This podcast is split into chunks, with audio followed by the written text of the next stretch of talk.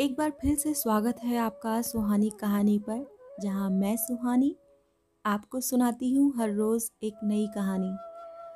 आज की कहानी है खंडित प्रतिमाएँ, जिसको लिखा है विवेक मिश्र ने।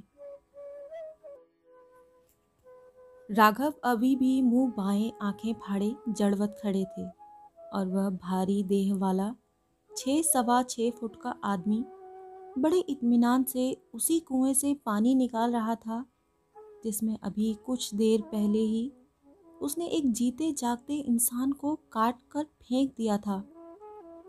यह सब करते हुए वह इतना सहज था कि जैसे इंसान की ज़िंदगी का कोई मोल न हो उसके लिए। बाल्टी के कुएँ से बाहर आते ही उसने अपने ओक में पानी भरकर मुँह धोया अपनी कोहनी के नीचे तक रगड़कर हाथ धोए। हाथों में लगा खून, पानी के साथ कुएँ के नीचे बनी नाली में बहने लगा। उसने उसी बाल्टी में से एक लोटा भर कर अपने हलक में उड़ेल लिया और पानी का आखिरी घूंट गले में रोक कर भारी गर्जना के साथ गलगलाया और दूर बुलक दिया। राघव अभी भी विश्वास नहीं कर पा रहे थे कि यह सब उनके सामने हो रहा था। कुएँ के पाट पर पड़े खून के धब्बे धीरे धीरे सूख कर गहरे हो रहे थे। ताज़े खून की चमक फीकी हो गई थी। राघव ने सूखे गले से मुश्किल थूक सटकते हुए कुछ कहने की कोशिश की, पर शब्द हलक से निकली हवा पर सवार होकर बाहर नहीं आ सके। जो गले से बाहर आया उसे ठीक ठीक चीख भी नहीं कहा जा सकता। वह कपकपाती रुलाई जैसी कोई चीज़ थी, जिसे सुनने वाला वहाँ कोई नहीं था। उस आदमी ने राघव को कई दिनों जागने के कारण अपनी सूजी हुई आँखों से ऐसे घूरा कि राघव के दिल की धड़कनों की लय बिगड़ गई। रक्त कई धड़कनें लांगता, उन्हें अधूरी छोड़ता नसों में बेतहाशा भागने लगा। वह खड़े खड़े ही हाँफने लगे। उसने राघव की घबराहट को भांपते हुए उनकी ओर एक भयावह और क्रूर मुस्कुराहट फैला दी। शायद उसने राघव की आँखों में उठा सवाल पढ़ लिया था। इसीलिए उसने अपनी मुस्कुराहट को समेटा और अपने चेहरे को किसी बड़े कटहल की तरह सख्त और कटीला बनाते हुए कहा जे चंबल है, यहाँ ऐसो ही होत। जाके आदत डाल ले भय और अनिष्ट की आशंकाओं ने राघव की ज़ुबान पर ताला डाल दिया। उनके मुँह से उस समय कुछ भी न निकला। उस आदमी ने अपने जबड़ों को ढीला करते हुए चेहरे पर लोहे के कटीले तारों की तरह बेतरतीब उगी दाढ़ी से झांकते अपने मोटे और काले होठों में बीड़ी दवाई और उसे सुलगाते सुलगाते ही एक लंबा सुट्टा खींचा, जिससे उसकी सूजी हुई आँखें लाल हो गईं। फिर थोड़ा रुक कर उसने मुँह से बीड़ी के गाढ़े धुएँ के साथ कुछ तपते हुए शब्द और निकाले, तुम्हें मल्लिक सिंह के गैंग ने उठाओ तो जे हमने काट के कुआँ में फेंक दो। वो मल्लिक सिंह को मजलो मोड़ा तो। अब तुम्हारी फिरौती हम ले हैं। चलो अब यहाँ थे यहाँ कुत्तन की नाक बहुत तेज है। अब भाई खून देख के चील कौआ मंडरान लगे थे उसने अपनी बात खत्म करने के साथ ही बीड़ी का भी आखिरी सुट्टा खींचा और उसे फेंक दिया।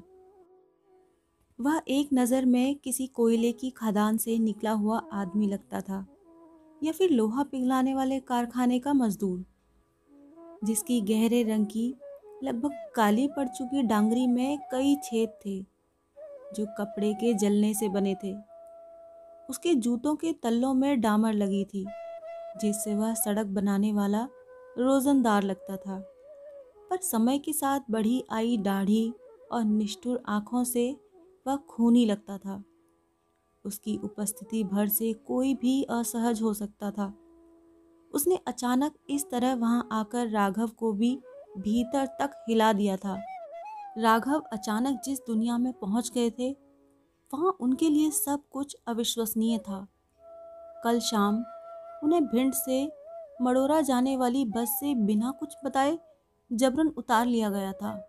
उसके बाद उनकी आँखों पर पट्टी बांधकर उन्हें एक जीप में बिठाकर तीन चार घंटे का सफ़र कराया गया था। इस सबसे जितना वह समझ पाए थे, उससे उन्हें यही पता चल रहा था कि उनका अपहरण कर लिया गया था। पर वह यह नहीं समझ पाए थे कि उन्हें इस तरह क्यों उठाया गया है। वह कोई सेठ, साहूकार, बहुत बड़े अधिकारी या फिर कोई छुट भैये नेता नहीं थे। वह तो एक भाषा विज्ञानी थे और भाषा और मानवीय व्यवहार पर किए जा रहे एक बड़े सर्वेक्षण और शोध कार्य का हिस्सा थे। वह राज्य सरकार के साथ भी भाषा, संस्कृति और मानवीय व्यवहार पर काम कर चुके थे। उन्होंने कई क्षेत्रों की भाषाओं और वहाँ के नागरिकों की समस्याओं के अंतर संबंधों पर भी काम किया था। पर यहाँ आकर वह स्वयं को ज्ञान और भाषा से शून्य, एक निरीह पिंजरे में बंद पक्षी सा महसूस कर रहे थे, जिसकी अभी किसी भी क्षण बलि दी जा सकती थी और वह डर के मारे चीख भी नहीं पा रहे थे। कल शाम बस से उतार लिए जाने के बाद तीन चार घंटे के जीप के सफ़र और फिर आँखों पर पट्टी बांधे बांधे ऊबड़ खाबड़ रास्तों पर चलते हुए, उन्हें यह भी अंदाज़ा हो गया था कि इसमें लगभग तीन लोग शामिल थे। एक वह, जो निर्देश दे रहा था और दो वे, जो उसका हर आदेश मान रहे थे। आज सुबह से ही वह पैदल चल रहे थे। जीप वहीं छोड़ दी गई थी। जहाँ रात वह थोड़ी सी देर के लिए रुके थे। चलते चलते जब उन्हें यह एहसास हुआ ही था कि वह सुनसान बीहड़ों से होते हुए किसी विरल सी आबादी वाले क्षेत्र में पहुँच गए हैं, तभी उन्हें रोककर उनकी आँखों की पट्टी उतार दी गई थी। वह एक पेड़ के नीचे एक सुनसान पगडंडी पर खड़े थे। पगडंडी का सामने वाला सिरा गाँव की ओर जा रहा था। जिसके एक ओर उथली सी एक नहर थी और दूसरी ओर गेहूँ के खेत थे। उन खेतों के बीच एक ऊँचा चबूतरा दिखाई पड़ रहा था, जिससे सटा हुआ एक कुआँ था, जिसका पाट चौड़ा था और मुंडेर पर एक रस्सा बाल्टी रखा दिखाई दे रहा था। उसे देखकर राघव को लगा था कि उन्हें बहुत प्यास लगी है और कल शाम से ही उन्होंने कुछ खाया पिया नहीं है। आँखों से पट्टी उतरने पर उन्होंने डरते हुए उन चेहरों को भी देखा था, जिनके साथ वह यहाँ पहुँचे थे। उनके साथ चलने वाले दो आदमी गहरे काले रंग के 27-28 साल के मझोले कद के थे, जिनकी शक्लें आपस में थोड़ी बहुत मिलती जुलती थीं। तीसरा आदमी, जो इन दोनों को आदेश दे रहा था, वह बाँस की तरह पतला और लंबा था। वह उम्र में उन्हें उन दोनों से कुछ छोटा लग रहा था। वह उत्तेजना में कई बार कुछ बुदबुदाता और फिर ज़ोर से गालियाँ बकने लगता। अब वह सबसे आगे चल रहा था। उसके पीछे राघव थे और उनके पीछे वे दोनों मंझोले कद एक जैसी शक्लों वाले आदमी। शायद वह कुएँ की ओर बढ़ रहे थे। थोड़ा आगे जाने पर पता चला था कि वह ऊँचा चबूतरा दरअसल हनुमान जी का तकिया था, जिस पर दो बड़े बड़े सिंदूर से सने पत्थर रखे थे। चबूतरे के पास का कुआँ शायद यहाँ से गुजरने वाले हनुमान जी के भक्तों की सेवा के लिए बनवाया गया था। वे अभी चबूतरे का घेरा लेकर कुएँ तक पहुँचने ही वाले थे कि एक ज़ोर का धमाका हुआ। आवाज़ इतनी तेज थी कि खेतों में खड़ी फ़सल को दहलाती हुई छितित से टकरा कर लौटती मालूम हुई। इस आवाज़ के साथ एक कराह भी गूंजी। राघव के पीछे चलते दोनों आदमियों में से एक के कंधे से खून बह रहा था। उसे गोली लगी थी। दूसरा अपनी जेब से देसी तमंचा निकालकर गालियाँ देता हुआ उसी दिशा में लपका, जहाँ से गोली चली थी। पर जरा सा आगे बढ़ने पर ही लगा जैसे उसे लकवा मार गया हो। वह जैसे पत्थर का हो गया। उसका केवल वह हाथ, जिसमें उसने तमंचा पकड़ा था, लगातार काँप रहा था। राघव ने देखा, भय से कांपते उस आदमी के सामने एक छह सवा छः फुट का भारी भरकम देह वाला आदमी खड़ा था, जिसके जूतों में डामर लगी थी और उसके हाथ किसी फावड़े की तरह बड़े और सख्त थे। राघव के आगे चल रहे बाँस की तरह लंबे आदमी ने अचानक प्रकट हुए। इस भारी भरकम देह वाले आदमी को लक्ष्य करके गोली चलाई। पर हड़बड़ाहट में चली गोली, निशाने को छोड़कर कहीं नेपथ्य में खो गई। वह दूसरी गोली दाग पाता कि उससे पहले अभी अभी प्रकट हुए इस आदमी ने अपनी कमर में बंधे कैनवास के थैले से लोहे के गढ़ासे नुमा हथियार निकाला और उस पर टूट पड़ा। राघव सकपका कर एक और हट गए। उन्होंने मदद के लिए उस आदमी की ओर देखा, जो गोली चलने पर उसी दिशा में गालियाँ देता हुआ दौड़ा था, पर वह हिल तक नहीं रहा था। भय से उसकी पतलून गीली हो गई थी। बाँस की तरह लंबा आदमी ज़मीन पर लहू लुहान पड़ा था। राघव ने आँखें मूंद ली। थोड़ी ही देर में उन्होंने किसी भारी चीज़ के कुएँ में गिरने की आवाज़ सुनी। उसके बाद कुछ देर तक सभी दिशाओं में एक भयावह सन्नाटा छाया रहा। अब राघव भय के वशीभूत उस दैत्याकार आदमी, जो अचानक उनके सामने प्रकट हुआ था के पीछे पीछे चल रहे थे। बाँस की तरह लंबे आदमी को मारकर उसने कुएँ में फेंक दिया था। बाकी के दोनों आदमी आसपास दूर दूर तक कहीं नहीं दिख रहे थे। तीन आदमियों द्वारा अपहृत किए जाने के बाद से वह जिन आशंकाओं से घिरे थे और लगातार अपने बचाव के लिए जो युक्तियाँ सोच रहे थे, वे सब उनके दिमाग से अनायास ही उड़ गई थीं। इस अचानक घटी घटना से वह एक विचित्र मन स्थिति में पहुँच गए थे। जहाँ वह समझ नहीं पा रहे थे कि वह संकट से बच गए थे या अब गहरे संकट में थे। पर वह इतना समझ गए थे कि वह जहाँ है, वहाँ बिना वजह के उनके साथ कुछ भी घट सकता है। उनके मस्तिष्क ने अपने सामने घटती घटनाओं के पीछे संभव तर्कों के बारे में विचार करना बंद कर दिया था। वह जिस रास्ते से हनुमान जी के तकिए और उसके पास बने कुएँ तक पहुँचे थे।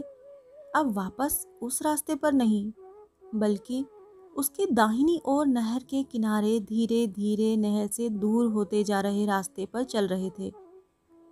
किसी खेत पर लोहे के लंबे सरिये मोटे मोटे गर्डर और लाल मिट्टी की बारिश खाई पुरानी ईंटें पड़ी थीं। कुछ खेतों पर आधी अधूरी दीवारें उठी थीं, जो कमरों या घरों में बदलते बदलते रह गई थी। कई खेतों में पिलर उठाने या नींव डालने के लिए खोदे गए गड्ढों में बरसाती पानी भरा सड़ रहा था। यह किसी गाँव का ऐसा हिस्सा था जिसकी खेती की ज़मीन रिहायशी प्लॉटों में कटने के बाद एक छोटी कॉलोनी में तब्दील होने की प्रक्रिया के बीच में ही रुक गई थी। गाँव का यह हिस्सा अब गाँव जैसा नहीं था। पर शहर भी नहीं था, बल्कि शहर बनते बनते रह गया था।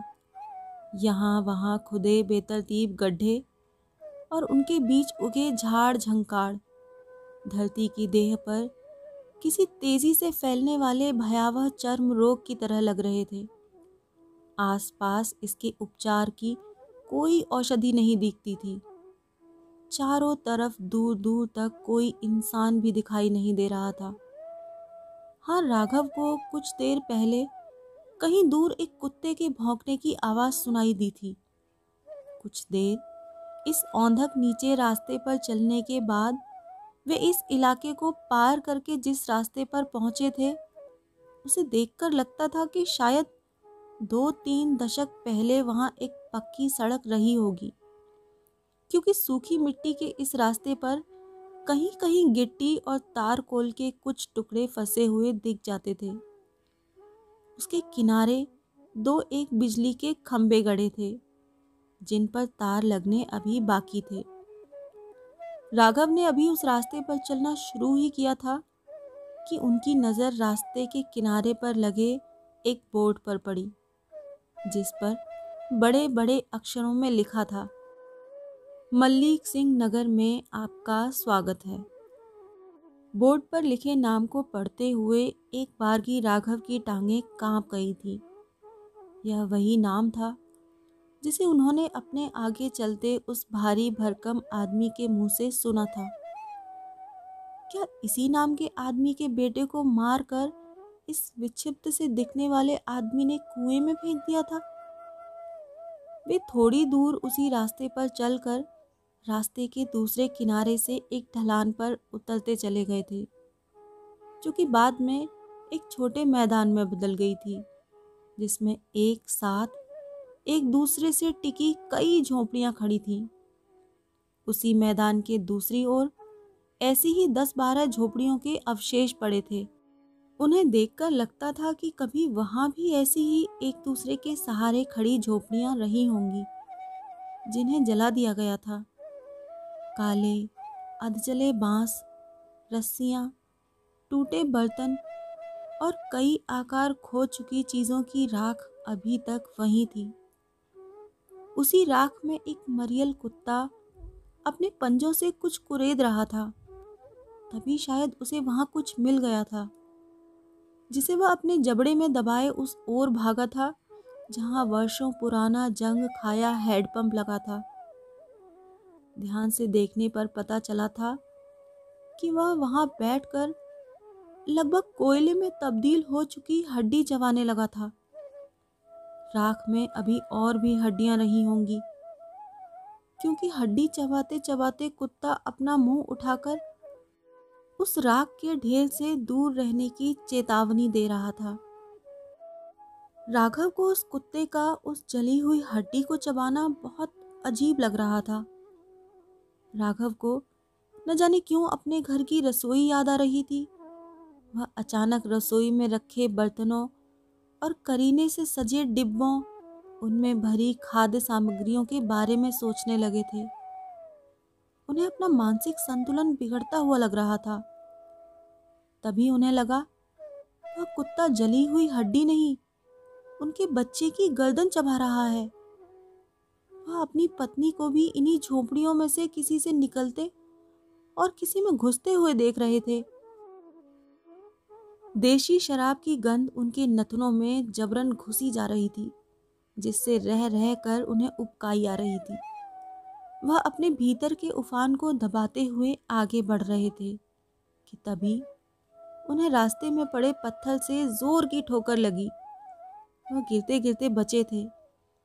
पर उस ठोकर ने उन्हें चैतन्य कर दिया था। उन्हें यहाँ लेकर आने वाले आदमी ने एक नाटे, चौड़ी नाक वाले गहरे काले रंग के आदमी की ओर इशारा करते हुए कहा था, अपना नाम पता और फ़ोन लिखवा दो इन्हें। उस नाटे आदमी ने राघव के ही हाथ में कागज़ और पेन थमा दिया। उन्हें अपना नाम, पता और फ़ोन नंबर लिखने में बहुत कठिनाई हुई थी। उन्हें लगता था, उनका नाता उस दुनिया से कट गया है। पर अपना पता लिखते हुए उनका घर, जो वहाँ से किस दिशा में और कितनी दूरी पर था, वह नहीं जानते थे। उनकी आँखों के आगे घूम गया था। उसके बाद वह आदमी उन्हें एक इतनी छोटी झोपड़ी में ले आया था, जिसमें न तो वह सीधे खड़े हो सकते थे और न ही पैर पसार कर लेट सकते थे। वह विशाल काय अजनबी जिसके साथ यहाँ तक वह पहुँचे थे, बाहर ही रह गया था। उसकी अनुपस्थिति ने उन्हें थोड़ी सी राहत दी थी। वह एक कोने में उस बल्ली से पीठ सटाकर बैठ गए थे, जिसके सहारे वह झोंपड़ी खड़ी थी। वहाँ बमुश्किल डूबते सूरज की टूटी किरणों के दो एक तार ज़मीन पर गिर रहे थे। समय टूटती किरणों में धीरे धीरे तैर रहा था। राघव थके हुए थे, पर भूख, प्यास और नींद का दूर दूर तक कहीं पता नहीं था। लगभग एक डेढ़ घंटे बाद वही नाटा आदमी एक हिंडोलियम के कटोरे में गंदली दाल उनके लिए ले आया था। राघव ने कटोरा हाथ में तो ले लिया था, पर उनसे, उसे मुँह से नहीं लगाया जा रहा था। तभी वह नाटा आदमी गुर्राया। अगर इसे नहीं पिएगा तो यही दाल अपने जूते में डालकर पिलाऊँगा तुझे। राघव ने उसके बाद उस दाल को पीने में जरा भी देर नहीं की थी। बाहर रात उतर चुकी थी। लगता था वह रात हमेशा हमेशा के लिए धरती पर उतरी है। झोपड़ी में पूरी तरह अंधेरा हो गया था। राघव के लिए वह रात एक काली लंबी सुरंग थी, जिसका दूसरा सिरा कहाँ है, पता ही नहीं चल रहा था। पर बाहर अब दिन जैसा सन्नाटा नहीं था। वहाँ से रुदन, चीतकारों, ठहाकों और किलकारियों की मिली जुली आवाज़ें आ रही थीं। उस शोर से बनते बिगड़ते शब्द राघव जैसे एक भाषा विज्ञानी के लिए भी अबूझ थे। वहाँ पनप रहे समाज और संस्कृति की था पा पाना तो शायद किसी के लिए भी लगभग असंभव ही था। पर वहाँ एक बात जो साफ़ समझी जा सकती थी, वह यह थी कि यह समाज और सत्ता की तथा कथित मुख्य धारा से बहिष्कृत लोगों की एक बस्ती थी, जहाँ समाज और कानून जैसा शब्द बेमानी थे। बस हवा में एक भयावह अराजकता बह रही थी। राघव को लगा था कि रात चाहे कितनी भी लंबी हो, पर वह सो नहीं सकेंगे। वह ऐसे बैठे बैठे ही रात काट देंगे। पर जब सुबह उसी नाटे आदमी ने उन्हें हिलाकर जगाया था, तभी उन्हें पता चला था कि उनके लाख चाहने पर भी वह रात में एक समय नींद की चपेट में आ ही गए थे। उन्हें यहाँ इस माहौल में अपने इस तरह सो जाने पर आश्चर्य हो रहा था। शायद उनके मन में किसी कवि की लिखी हुई पंक्तियाँ तैर गई थीं, जिनमें कहा गया था, नींद मनुष्य का मनुष्य पर विश्वास है। पर यहाँ सब कुछ आदिम था। मूल आवश्यकताओं पर निर्भर, बिना किसी रियायत के जीवन अपने पूर्व निर्मम रूप में उनके सामने था। पूरी तरह अनावृत। सुबह होते ही उन्हें झोपड़ियों के झुरमुट से निकालकर बाहर ले जाया गया था। अब वे उसी लंबी चौड़ी कदकाठी के आदमी के साथ चल रहे थे, जो उन्हें यहाँ तक लेकर आया था। वह तेज़ी से चल सकें, इसीलिए उनकी आँखों पर पट्टी नहीं बांधी गई थी। लेकिन उन्हें पीछे मुड़कर देखने की मनाही थी। पर आगे बढ़ते हुए उन्हें ऐसा आभास हो रहा था कि उनके पीछे एक दो लोग और चल रहे हैं। और उनमें से वह एक नाटा आदमी भी है, जिसे उन्होंने अपना नाम, पता और फ़ोन नंबर लिख कर दिया था। लगभग पौन घंटा पैदल चलने के बाद वे एक पहाड़ी पर बने ऐसे खंडर में पहुँचे थे, जो किसी मंदिर या महल के अवशेषों के रूप में उस पहाड़ी पर वीरान पड़ा था। खंडर के जिस हिस्से में जाकर वह रुके थे वह उसकी दूसरी मंजिल पर जाने के लिए बनी सीढ़ी के नीचे बना हुआ कमरा था। इसमें बने एक तक्के से पहाड़ी के नीचे तक देखा जा सकता था। उस खंडर में छुपने की सचमुच ही बहुत उपयुक्त जगह थी। ऊपर जाती हुई सीढ़ियों के नीचे एक खंडित मूर्ति पड़ी थी, जिसके चार हाथ थे, जिनमें से ऊपर के दो हाथों में शस्त्र थे। पर उसके नीचे के दोनों हाथ कटे थे। लगता था किसी ने बहुत क्रोध और घृणा में किसी धारदार तलवार से उस मूर्ति के नीचे की ओर लटकते दोनों हाथ काट दिए थे। ऐसी खंडित प्रतिमाएँ राघव ने पहले भी कई संग्रहालयों में देखी थी, पर आज उन्हें उसे देखकर अपने भीतर भी कुछ तेज़ी से कटता और चिरता हुआ मालूम हो रहा था। तभी उस विशालकाय आदमी ने घोषणा की थी, जिसका आशय राघव को यही समझ आया था कि उसके घर वालों को खबर कर दी गई है। जैसे वह अभी तक चुपचाप इन लोगों का कहा मानते आ रहे हैं, वैसे ही उनके घर वालों को भी इनके निर्देशों का पालन करना होगा। उनके साथ ही साथ इस बात के लिए भी उन्हें आगाह किया गया था कि यदि फिरौती की रकम यहाँ पहुँचने से पहले मल्लिक सिंह के आदमी यहाँ आ गए तो ऐसे हालात में उन्हें इन लोगों के साथ ही यहाँ से भागना होगा। हालाँकि उसने इस बात के लिए भी राघव को आश्वस्त किया था कि उनके पास मल्लिक सिंह के आदमियों का सामना करने के लिए पर्याप्त गोली बारूद है और अगर वह मुठभेड़ के लिए कम पड़ता है तो उसके पास एक ऐसी बड़ी गोली है, जिसे प्रयोग करके वह मिनटों में यहाँ से निकल सकते हैं।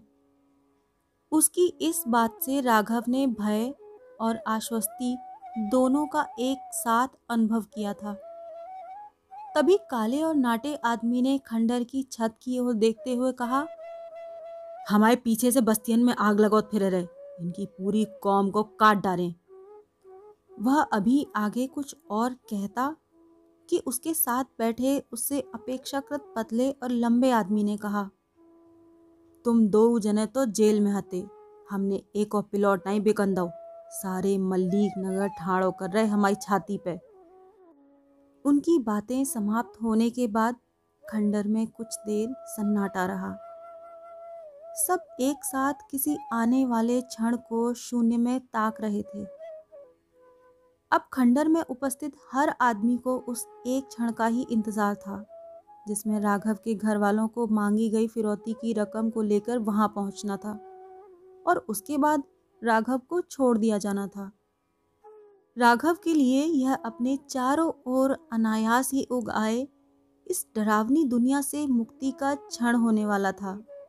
लंबी कदकाठी के किसी खुदरी चट्टान से निष्ठुर दिखते आदमी के लिए और उसके साथ आए दोनों सहायकों के लिए शायद यह मल्लिक सिंह से पुरानी दुश्मनी निकालने का समय था। पर वे इसका इंतज़ार किसी रोज़मर्रा के साधारण से काम के पहले के किसी बहुत ही मामूली क्षण की तरह कर रहे थे। समय बहुत धीरे धीरे बीत रहा था। राघव को लग रहा था कि समय मोमबत्ती की लौ सा अनायास बुझ जाने के भय से काँप रहा था। राघव ही क्या? भाई की हल्की सी थर थराहट वहाँ की हवा में सांस लेने वाले हर आदमी के फेफड़ों में सुनी जा सकती थी। लगता था, मृत्यु डैने फैलाए, हर पल सिर पर मंडरा रही है। मानो समय अपनी ही अराजकता से आक्रांत था। राघव के मन में तमाम आशंकाएँ तैर रही थीं, पर इस समय जैसे उसके अपहरणकर्ता उसे अपने संरक्षक लग रहे थे। उनके मन में उस आदमी की कही उस छोटी सी बात ने बड़ा भरोसा पैदा कर दिया था कि उसके पास एक ऐसी बड़ी गोली है जिससे वह सब किसी भी हालत में यहाँ से निकल सकते हैं। राघव ने अभी वहाँ से एक बड़ी गोली के सहारे निकल जाने की बात सोची ही थी कि एक अदृश्य दिशा से चली गोली से खंडर की जर जर दीवार का सदियों पुराना चूने का पलस्तर झड़ गया। गोली की आवाज़ सुनते ही नाटा आदमी अपने साथी को लेकर कमरे से बाहर आकर खंडर में पड़ी खंडित मूर्ति के पीछे से बंदूक निकालकर पहाड़ी के नीचे की ओर गोलियाँ चलाता हुआ भागा था। उसका साथी भी अपनी बंदूक लेकर खंडर के दरवाजे की ओट में छिप कर खड़ा हो गया। राघव जैसे उस अराजक समय में भारहीन तिनके से तिर रहे थे। कमरे से बाहर खुलने वाले तक्के से भारी भरकम देह वाला आदमी भी अपने तमंचे से गोलियाँ दाग रहा था। पाँच सात मिनटों में उस खंडर की दीवारें कई बार ऐसे कांपी थी, मानो अभी भरभरा कर गिर पड़ेंगी। धीरे धीरे खंडर से गोलियाँ चलनी बंद हो गईं। राघव कमरे से बाहर देख रहे थे। उन्हें वहाँ से अब वे दोनों आदमी नहीं दिख रहे थे, जो लगातार खंडल से गोली का जवाब गोली से ही दे रहे थे। उन्हें बस उस एक मूर्ति के सिवा कुछ भी नहीं दिख रहा था, जिसके ऊपर के हाथों में शस्त्र थे और नीचे के दोनों हाथ कटे थे। सचमुच ही ऊपर के बाजुओं से नीचे के हाथ परास्त हो गए थे। बाहर से अभी भी गोलियाँ चल रही थीं। शायद खंडर में गोली बारूद खत्म हो गया था। राघव ने एक निरीह प्राणों के याचक की दृष्टि से उस छः सवा छः फुट के विशाल का आदमी की ओर देखा। फिर कुछ सोचकर गिड़गिड़ाते हुए कहा वो, वो बड़ी गोली? उस अजय से दिखने वाले आदमी ने अपने कमर में बंधे थैले से बादामी रंग के कागज़ की एक पुड़िया निकाली, जिसमें सफ़ेद रंग की दो बड़ी बड़ी गोलियाँ थीं। उसने बिना कुछ कहे एक गोली अपने मुँह में रख ली और दूसरी राघव की ओर बढ़ा दी। राघव के मन में बैठी बड़ी गोली की धारणा भर भरा कर डहने लगी। गोली उनकी हथेली पर रखी थी। न जाने क्यों वह अब भी बड़ी उम्मीद से उसे देख रहे थे। पहली बार उस आदमी ने सामान्य लहजे में राघव से कहा, वे दर्जनों हैं, चारों तरफ़ हैं। उन्होंने हमारे चारों ओर एक नरक खड़ा कर दिया है। जब लड़ नहीं सकते तो इस नरक से निजात पाने की यही आखिरी दवा है। यह कहते हुए वह दीवार का सहारा लेकर बैठ गया था। उसकी पलकें अब बहुत धीरे धीरे झपक रही थीं। राघव भी घुटनों के बल ज़मीन पर बैठ गए। राघव के एक हाथ में सफ़ेद गोली थी। उसका असर वह उस आदमी के चेहरे पर देख रहे थे। अब वह पहले सा क्रूर नहीं लग रहा था। उसके चेहरे की भयावहता कहीं खो गई थी। मांसपेशियाँ शिथिल हो गई थीं। उन्हें उसका धीरे धीरे जाना। उस खंडल से जीवन की आस का जाना लग रहा था। उन्हें उसका जाना, धरती से संघर्ष का जाना लग रहा था। राघव को उसका मरना, स्वयं का मरना लग रहा था। उनकी दृष्टि हाथ पर रखी गोली पर थी। और उनके कान गालियाँ बकते, गोलियाँ चलाते खंडर की ओर बढ़ते मल्लिक सिंह के आदमियों के आक्रांत करने वाले कोलाहल पर लगे थे। दूर कहीं नीचे से गहरा धुआँ उठ रहा था। शायद इस संघर्ष में फिर किसी बस्ती में आग लगा दी गई थी। वह सोच रहे थे, यहाँ से निकलने का क्या कोई और रास्ता भी है?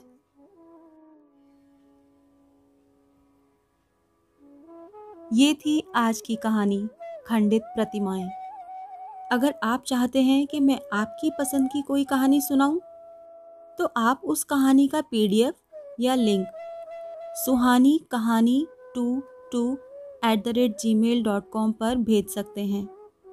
अगर मुझे भी वो कहानी पसंद आई तो मैं उस कहानी को ज़रूर साझा करूँगी। मिलती हूँ अगली कहानी में। तब तक के लिए विदा।